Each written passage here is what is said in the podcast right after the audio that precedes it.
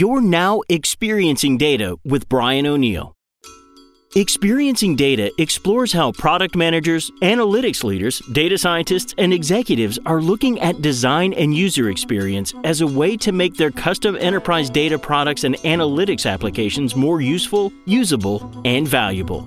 And now, here's your host, the founder and principal of Designing for Analytics, Brian O'Neill. Okay, so I'm really excited today for this episode. We have Julien Benatar on the show, and he's from a company that I'm sure a lot of people here know. You probably have had headphones on it at your desk or home or wherever you are listening to Pandora for music. And Julien is the, correct me if I'm wrong, you are the product manager for artist tools and insights at Next Big Sound, which is a type of data product that provides information on music listening stats to artists. Uh, I, I assume to artist labels as well to help them understand where their fans are and social media engagement. I love this topic. I'm also a musician. Uh, I have a profile on Next Big Sound, and I, I feel like music's a fun way to talk about analytics and design as well because everybody can kind of relate to the content and the domain. So, welcome to the show. Did I get all that correct? yeah, it was perfect. Okay, cool, cool. So, and you're originally, tell us about your background. You're from uh, France originally? Yes, exactly. I grew up next to Paris in Versailles, more specifically, and uh-huh. moved to New York in 2014 to join Next Big Sound. Cool, nice. And so, uh, you so you've been there what four about four years, or something like that, and you have a software engineering background, and then now you're kind of on the product side. Is that right? Exactly. Yes, uh, I joined the company back when we were a startup, so software engineering was perfect. There was so much to do, and uh, through our move to Pandora, I moved to a product manager role around a year ago. And did Pandora Next Big Sound was independent, and then they were acquired, right? By yes. Pan, by Pandora, and is that why? Why did I mean? I assume there's good stuff about your data. Why did Pandora acquire you, and how did they see you guys improving their service? So we got acquired in 2015. I mean, the thing is, Next Big Sound was already really involved into the music industry. We already had uh, clients like the three major labels, and a lot of artists were using us to uh, get access to their social data. Mm-hmm. So I think it was a very natural move for Pandora as they wanted to get closer to creators and uh, provide a better analytics tools. For people that aren't on the service, tell us a bit about who the I always like to know like who are the actual end users, the people logging in, not necessarily the management, but who who sits down and, and what what are the, some of the things that they would do? Who would log into Next Big Sound and and why? Honestly, it's really anyone having any involvement into the music industry. So that can be artists, obviously, uh, looking to track their socials and their audience on Pandora. But it can also be a booker trying to book artists in their town. So we have a product that can really be used by many different user personas.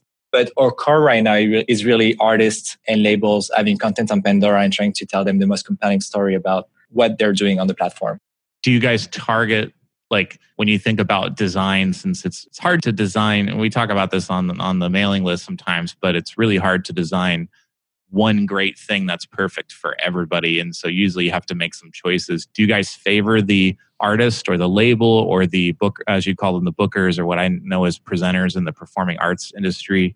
Do you have a sweet spot? Like do you favor one of those in terms of experience it's kind of something we're uh, moving towards, but it, it hasn't always been this way. So, I mean, like I told you, like we used to be a startup. So right. our goal was to make a product that could work for as many people as possible. What is funny is we actually used to have an entity of Next Big Sound called Next Big Book, where we used to provide the same type of service for the book industry.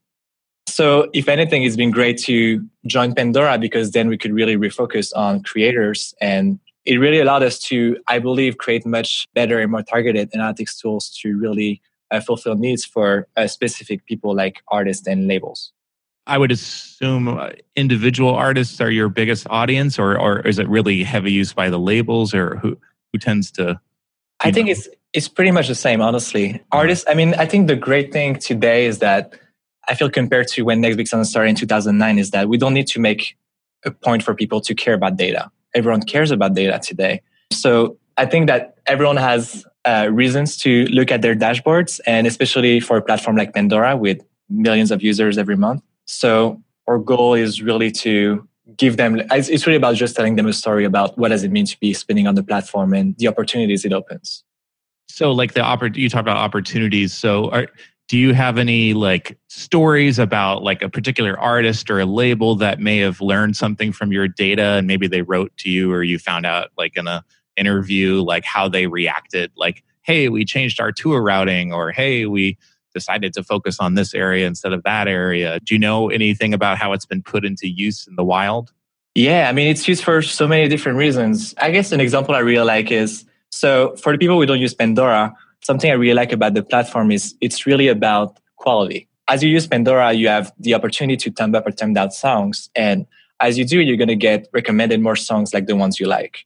Mm-hmm. It's really about making sure that you get the best songs at all times. The reality then is that for artists, their top songs on Pandora can be pretty different than their top songs on other platforms because sometimes their fans are going to be just reacting more to some part of their catalog than another one. So yeah, I mean, I've heard many times of artists changing their playlist in looking at which songs were their fans thumbing up the most on Pandora. Usually, people use Pandora uh, as a radio service. So while we already right. have on demand today, most people uh, listen to radio because they usually are very targeted and it just works really well. And so the way it works is you can thumb up or thumb down songs. If you thumb up a song, you're giving mm-hmm. us a signal that this is something that you like and right. something that you want to listen to more. Uh-huh. And, that's data that we give back to artists.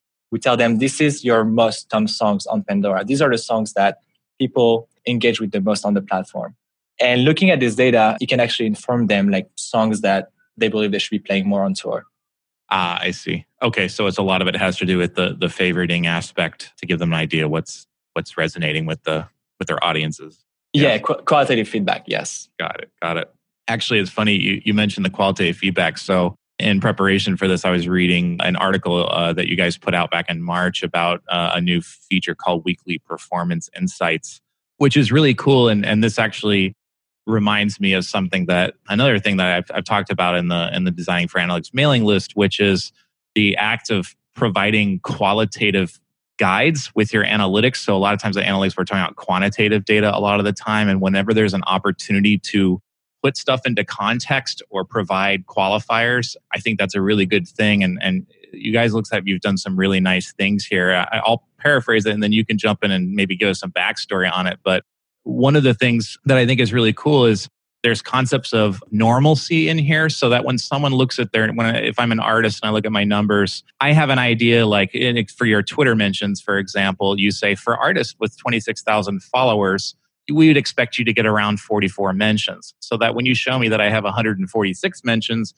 I can tell that I'm, I'm substantially higher than what my social group would be. And so I think that's a really fantastic concept that that people not in music could try to apply as well, which is are there normalcy bands where you'd want to sit? Is there some other type of group, maybe an industry or a parent group or some other uh, another business unit whatever it may be to provide some context for what these kind of out of the blue numbers mean that don't have any context. So how did you guys come up with that? And can you tell us a bit about the, the design process of going from maybe just showing you know you're at 826 apples and it's like as compared to what? Like how did you move from just the number into these kind of logical groupings where you provide the comparisons? I think what is really fascinating is we really live in an age of of data. I mean, as an artist, you you need to be on social media for the most part. There's still a lot of artists I listen to who just decide not to, but it's part of the things. But at the same time, success, like real big success in the music industry, didn't change. I mean, it's still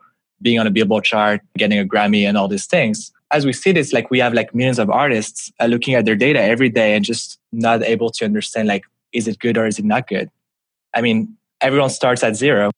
We have a strong belief that data can only be useful when put in context. Uh, looking at a number on its own can give you a sense of how things are doing, but they can also be they can also be dismissive. Like an example is a very a common way to look at data is to look at a number and look at the percent change in comparison to the previous week. So you got a bunch of tables and you look at am I growing or am I not growing? Well, the reality is it's actually impossible to always have positive percent change there's no artist in the world that always does better week by week. Even Beyonce, I can assure you that the week she released Lemonade, she had more engagement on Twitter than the week after. So, with that in mind, we really try to give a way for artists to understand how are they doing for who they are and where they are currently in their career. where we're lucky is that so Next Big Sound started in 2009. One of our goals was to basically track every artist in the world and give them access to these tools. And by tracking millions of artists, it uh, allows us to do some very good and very specific benchmarks. And so for an artist, uh, like the example you said, like for instance, like an artist with a thousand Twitter mentions in a week, is it good or bad in comparison to their audience size? And like really like this feature comes because that's just the question we're, we're asked. I mean, artists want to know, is it any good? What does this number actually mean for me? And so that's why we really wanted to, in some ways, get out of being like content aggregator platform and really be a data analytics platform. How can we actually give information that can help artists make better decisions?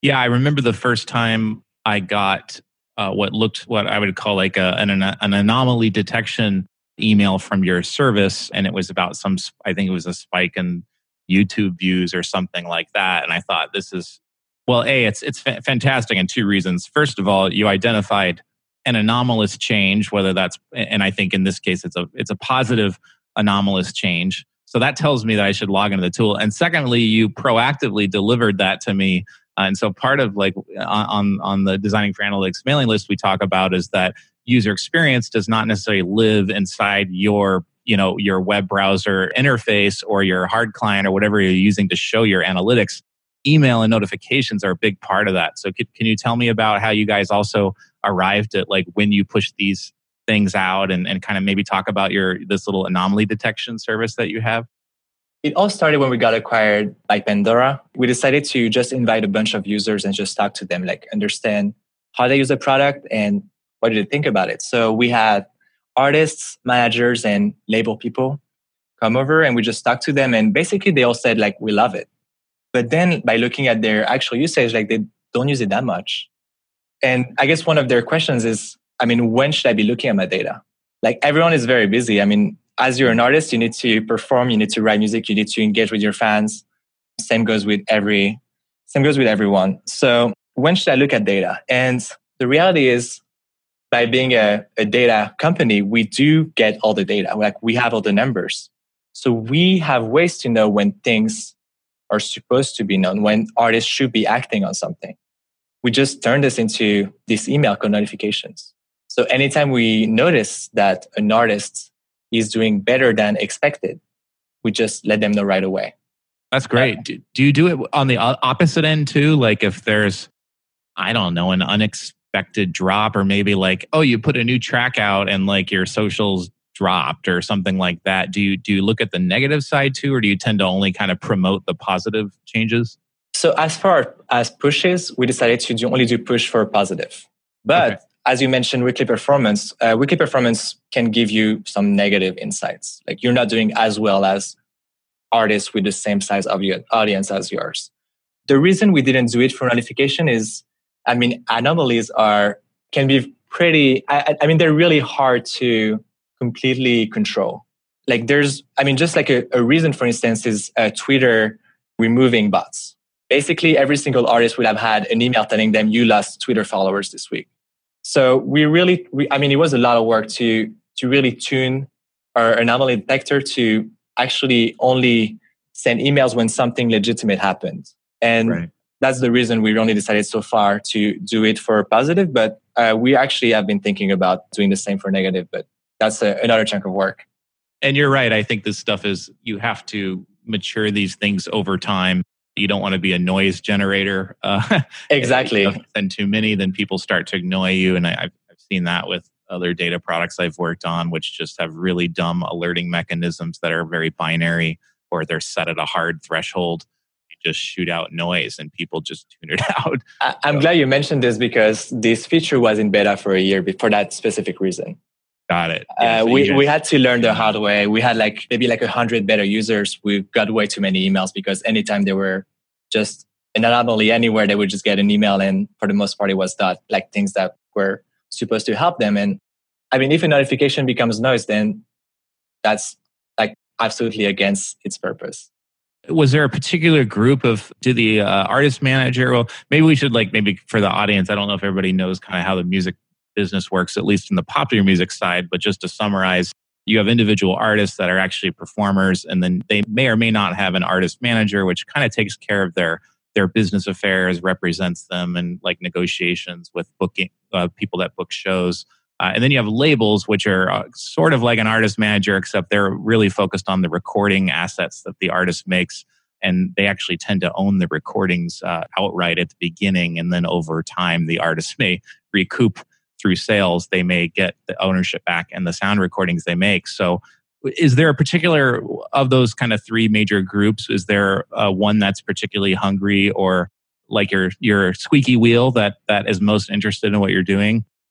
I really think that into these three groups, we have a subset of users that are really into the data and into like the actionability of it. I don't think it's one specific group of users. It's really like it could be all around the industry. Like we have the data savvy that just really want to, they really want to know. I mean, we have some users that actually would rather get more notifications even if they need to on their end hmm. figure what is right from what is wrong. But since we have such a wide user base of different type of people like we decided to go on the conservative side and make sure to only share things that we thoroughly validated through all of our filters. I mean given that you have you have that broad of an audience like can you tell us how does if you guys i assume that that your group kind of re- reports into some division of pandora. I'm not sure if that are you reporting into like a technology like an it uh, or a business unit or marketing or where do you guys fit in the pandora world we're part of the creators tools. I think, I mean, I don't know. I don't really have a perfect answer to this. Well, I guess my, my main question being like, do you know how, because when we talk about designing services, you know, we talk about both user experience, which is the end user thing, but we also talk about business success or organization success. So I'm curious, like, how does Pandora measure that next big sound is delivering value versus how I, I can understand, I'm sure our audience can kind of understand how the artists value it through understanding like how is my music moving my audiences, et cetera. Is there a way that Pandora looks at it? Are they interested in just, you know, time spent, you know, analytics, uh, you know, the analytics on the analytics, so to speak, is what I'm asking about. How do they, yeah. How do you guys look at like, hey, this is really doing a good job or whatever? Do you have, do you know how that's looked at or? I mean, to be honest, I think you you said it right. I mean, our goal is to help artists. Our whole, mm-hmm. our goal is to help artists make better decisions through data, and having artists use the platform is currently the way Pandora sees us doing a good job. So actually, it hasn't changed that much, like since our acquisition. One of our main KPI for the past couple years uh, is something that we call insights consumed. So just making sure that our users, artists, anyone using Next Big Sound uh, are consuming data. So mm-hmm. that can mm-hmm. be them logging into the website or that can be, that can be them opening one of our notifications. But so far that was like our main KPI. We're trying to work on some more targeted KPI, potentially like actions taken. That would be the North Star. Uh, but we're still working on how to do that right. Do you guys facilitate actions, so to speak, like directly in the tool? Are there things people can do, or, or would those actions really take place outside of the context of, of Next Big Sound? There's actions that artists can take uh, through the other creators tools provided by Pandora. For instance, artists have the ability to send audio messages to anyone listening to them. So if they go on tour into the US, they can have targeted messages in every every single city they're going to play. And if anyone listens to them there, they can just click and buy a ticket. So we're working into making sure that artists are aware of these tools because they're free and they're generally helping them grow uh, their careers. But regarding like external actions. I mean so far we don't have like any one click way to like tweet at the right time to the right people with the right content or anything like this. Sure sure. And that's understood. I mean not not every analytics product is going to have a direct actionable insight that comes right out of it. You you guys may be filling a longer term picture about trending and maybe for certain artists to get an idea what you know if they're releasing music fairly frequently what stuff is working and resonating and what stuff is not. So I can under, understand that there may not be a button to click, uh, you know, as a result uh, immediately, but. But that's the goal, though. That's sure. That everything we do right now is going towards this objective. In order to work on any new feature, we follow this concept called the data pyramid. So it's something that you can Google. There's a Wikipedia page for it. And so let me explain to you how it works. So the data pyramid, it's a pyramid formed of four layers stacked vertically upon each other and each representing an intrinsically useful application of data. So at the bottom of the pyramid, we have the data layer. So data, just any sort of data set we may have. So for our case, Android data, Twitter, Facebook, just getting the numbers, getting the raw data. On top of it, we have the information layer. And so the information layer is going to be ways you have to visualize this data. I guess it's like the very broad sense of analytics. So we're going to give you tables, graphs, pie charts, you name it. We're giving you ways to craft stories about this data, but it's on you to figure it out. Then on top of it, we have what we call the knowledge layer. And that's where things start to get interesting. So the knowledge layer has is the contextual part of it. It's like what do these numbers actually mean? Like sure. what is uh, it has industry expertise. So for instance, like the way we're going to work about it for musicians and their Twitter data may be different than any other industry. And the knowledge layer, I mean, goes like for like weekly performance. It's a perfect uh, answer to it. It's it's what does it mean for me as a musician with 100 fans to get two mentions this week? And same for notifications. I mean, it's telling you that you should be looking at your data right now because something is happening. And then that's how we get to the North Star and the last part of the data pyramid, which is uh, intelligence. And the goal of intelligence is actionability. Now that I get to understand what that number mean into the specific context, what should I be doing?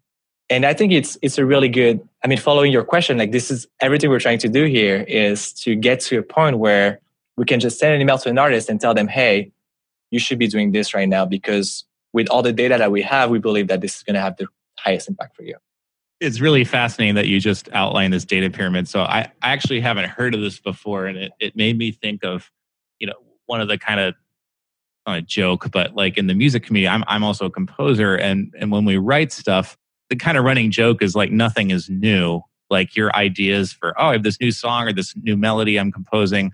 It probably came before you, like you heard it there before. And so I actually think I, I wrote a post on my list that was pretty much exactly the same thing, except the knowledge layer. I consider I was calling that insight. So uh, data oh. being this raw format and information being the first kind of human readable format. That's like say going from raw data to a chart like a, a histogram, right? Now I have a line on a chart. And then the insight layer being I have a line on the chart and another line comparing it to like like you said, average or my social group or a parent group or some taxonomy or an index and then the action or the you know the prescription for what to do or the prediction th- those kind of lead you into that action, which would be that fourth state. So it made me like, you know, you're like, oh, is this really a new concept? It's like, nope, someone else already thought of that. So I totally want to go read the, read about this data. That's pyramid. amazing. Yeah, so I'm going to go. I'll find that link uh, to the data pyramid and uh, and I'll I'll put that in the show notes for sure. But I, I thought that was really funny. So it's I, funny I that you called it insight because that's the way we call a lot of our features we're working on. Like the way we define insight is bite-sized content it's like it's bite-sized, right. noteworthy, shareable content. Like so, how mm-hmm. can we get into the noise of all of the data to only give you exactly what you should be looking at?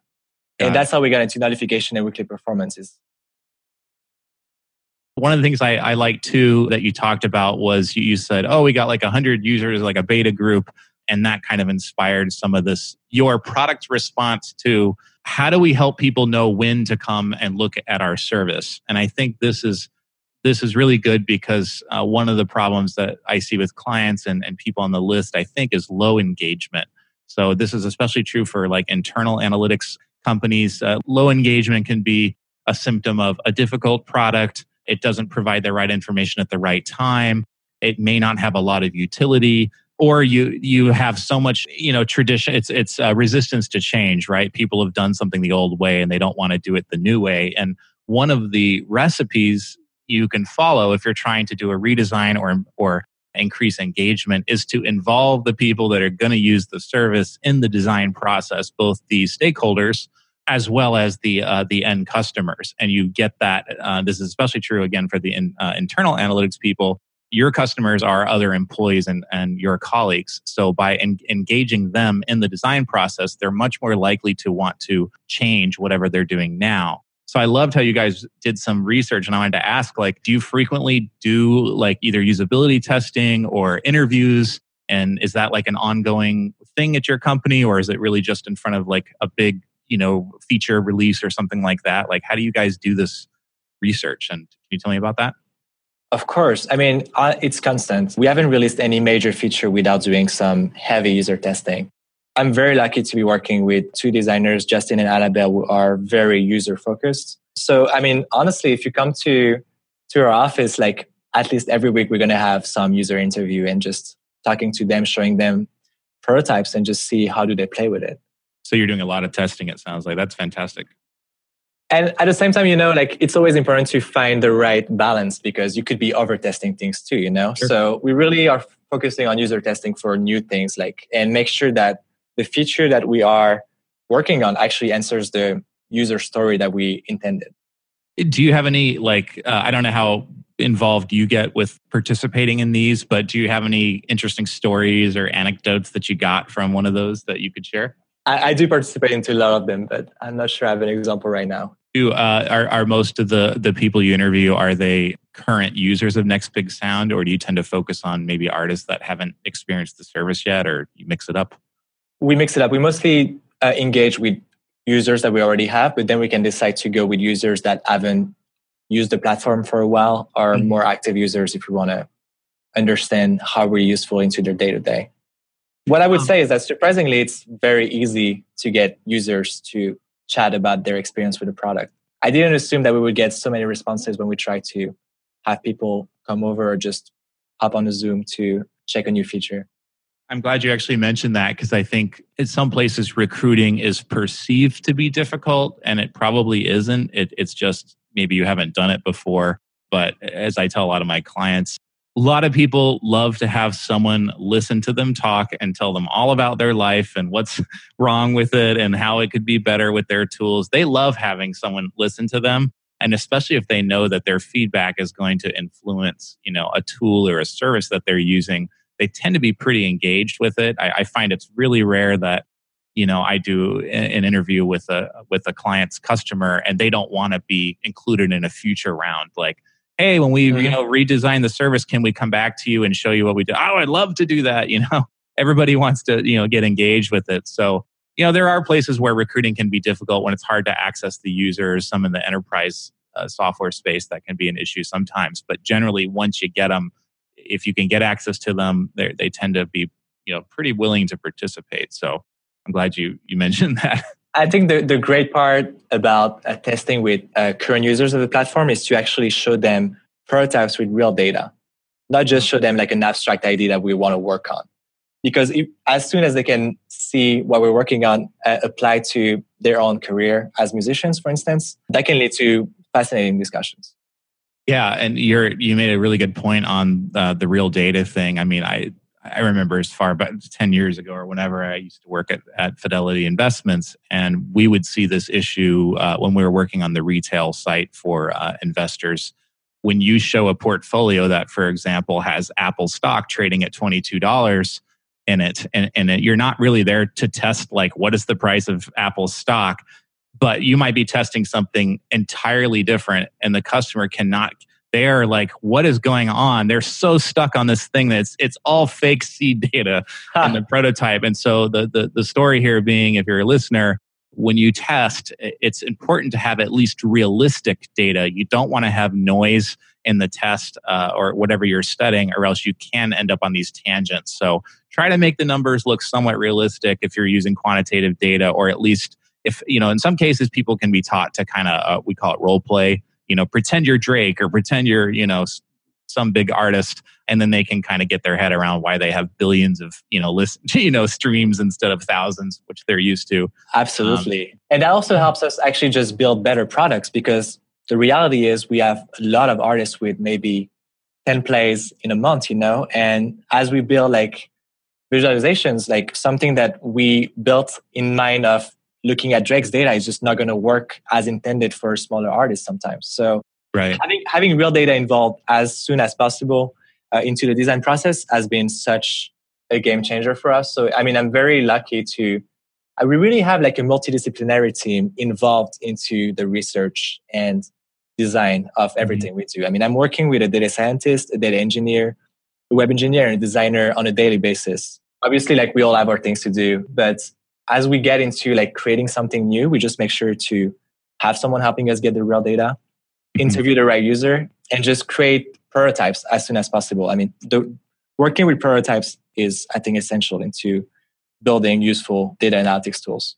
Yes, yeah, you do. You do uh, learn a lot more with a working prototype. It's not to say you can't test with lower fidelity goods, especially kind of early on. But you know, for a service like yours, when the range of possible use, both the personas and and also you've got the Drakes of the world, you know, big big major label artists, and then down to really small independents.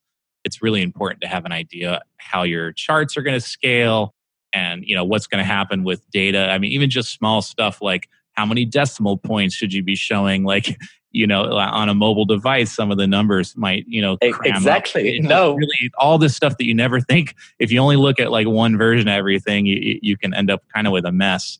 So those are it's it's i like i'm glad that you brought that up. Yeah I, I couldn't say it better. Like the decimal is actually something that we've had to discover through real data. And to all you eh, the the technical people out there i will say this if I've seen one trend with engineers is they they love precision, and there's a lot of times when there's very unnecessary precision being added to numbers, like such as charts and histograms.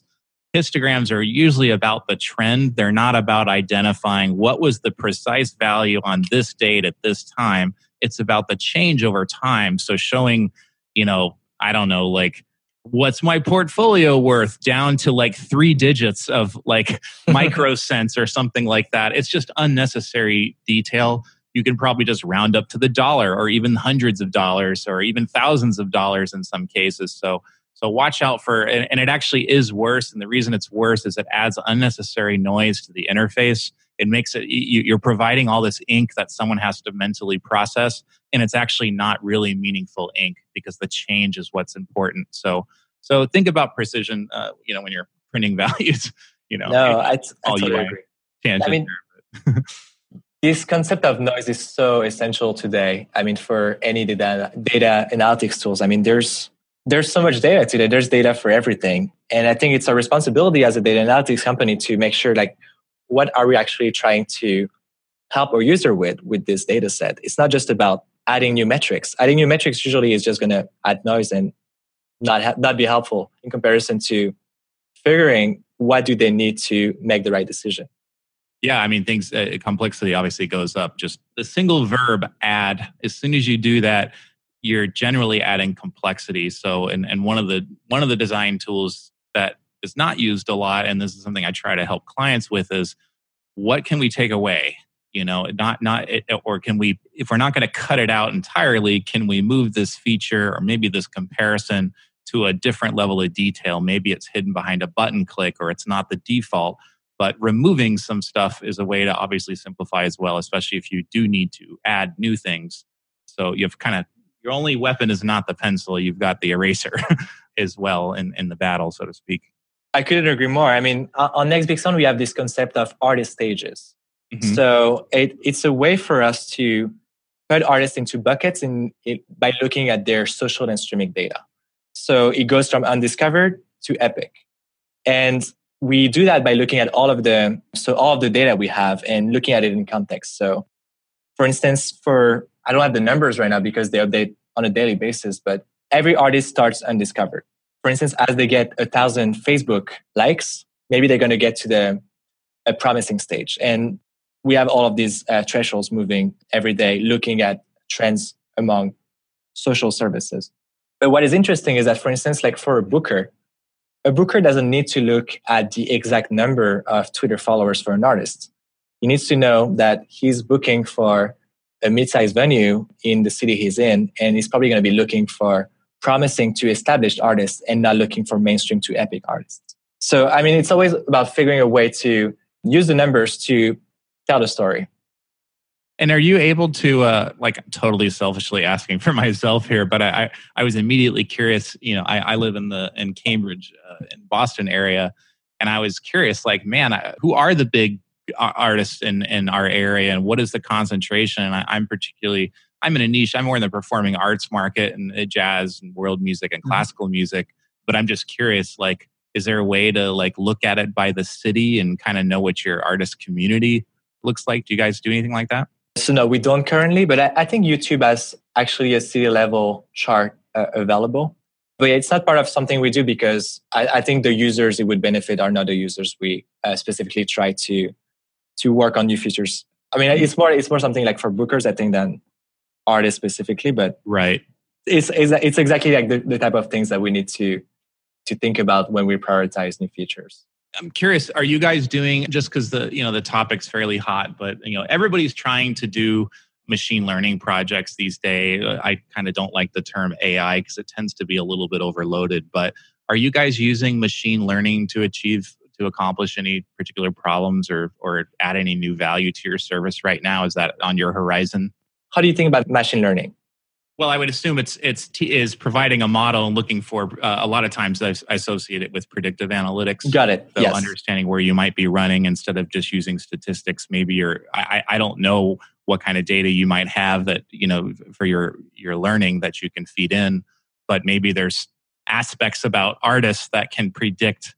I mean, I think especially I would think like in the pop music world where there's so much information, like there there tends to be more commercialization of the music, I would say, where it's like we need a two minute, you know, dance track at this tempo specifically because DJs are going to play it. And it's it's almost this like it's a very commercial thing. It's very different than what I'm used to. So I'm curious if there's a way to predict out like how artists may do or what kinds of tracks are are performing well. Like these tempo songs, like I don't know, we predict over the next six months that, you know, I don't know, like tech house music at 160 beats per minute is going to you know do really well based on the trending or i don't know like i'm, I'm throwing stuff out there. I'm just and, and i'm and the goal obviously is, is not to try to use you know like oh home depot has this new hammer. Let's run out and get it. And we don't even know what it's for but everyone else is buying it.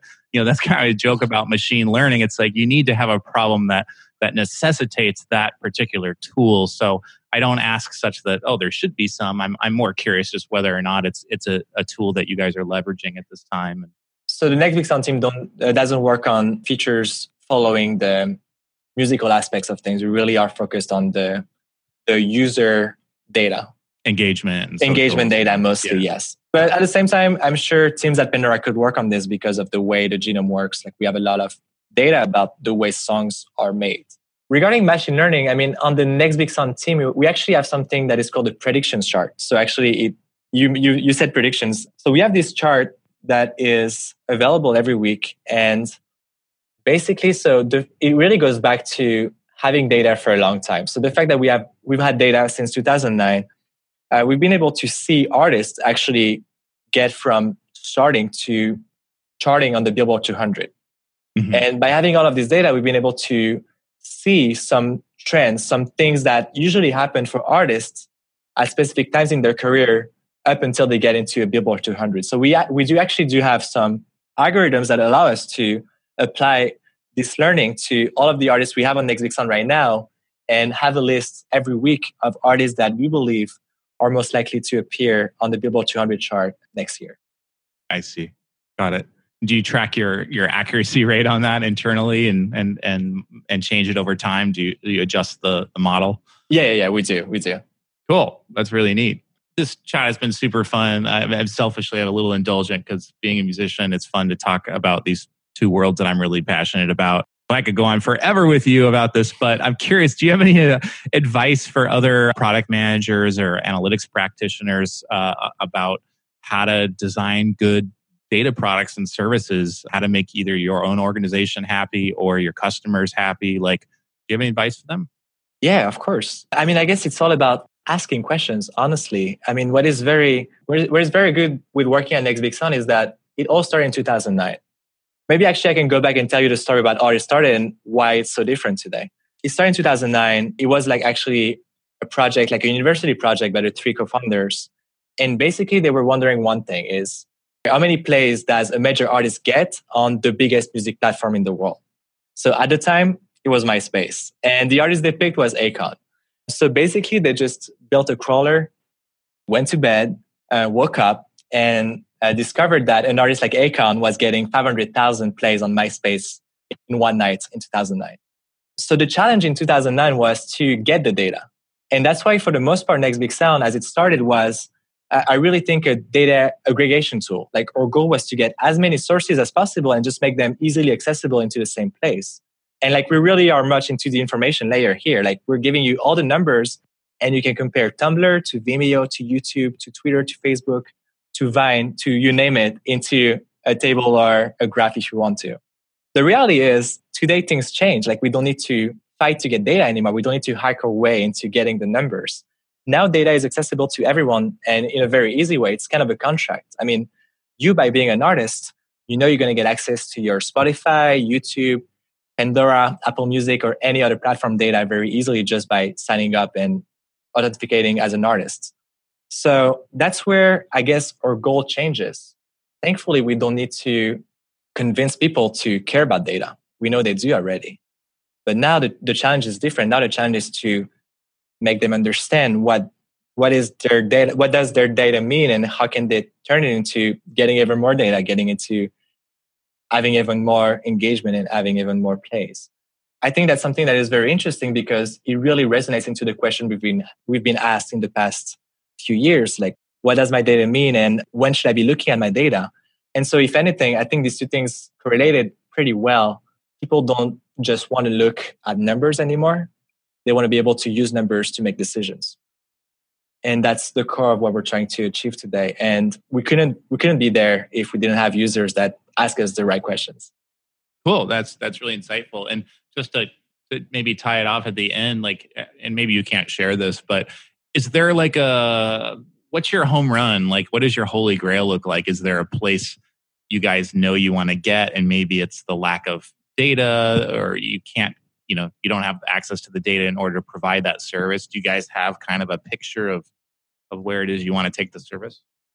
I mean or what is very i think noble about our goal at next big sound specifically is really to we're, we're here to help artists and the north star would be making sure that any artist at any time into their career are doing anything they can do to play more shows and to reach to more people and to make sure their their music is heard Nice. Yeah. So I guess it's kind of like you're already there. It's just maybe the level of, of quality and, and, and improving that experience over time. That's your goal. It's not so much that there's some unobtainable thing at this moment. Is that kind of how you see it?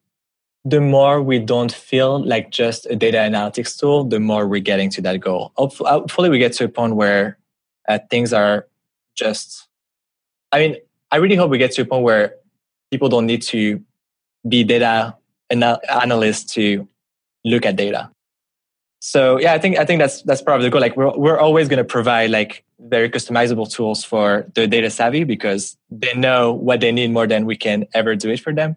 We mm-hmm. want to make sure that for everyone else, we can just make it very easy and as simple as a click for them to do something that's going to impact them positively. Cool, man. Well, this has been really exciting uh, to have you uh, on the show. Uh, Julien, can you tell uh, listeners like where can they they find you on the interwebs? Are you on Twitter or LinkedIn? How do they find you? For sure. Julien Benatar on Twitter. Nextbigsound.com is free for everyone. Actually, we made Pandora data public recently. So if you ever want to learn more about what we do, please check it out. And we try to post on our blog about what we learn uh, through data science, through design, and share more about why we build what we built. So I recommend to just check blog.nextbigsound.com if you want to learn more about what we do. Yeah, I definitely uh, recommend people check out the site. And the fun thing is, again, as you said, it's public. You can type in if there's a, a band you like or whatever. You can type in any group that you you like to listen to, and and you can get access to those insights just to kind of get a flavor of what the what the service does. So I'll put those links in the show uh, in the show links, uh, show notes, as well as the uh, data pyramid. Julien, cool. Thanks for coming on. Is there anything else you'd like to add before we uh, wrap it up? No, thank you so much. I love reading your newsletters and very happy to be here. Cool. Well, thank you so much, and uh, let's uh, let's do it again.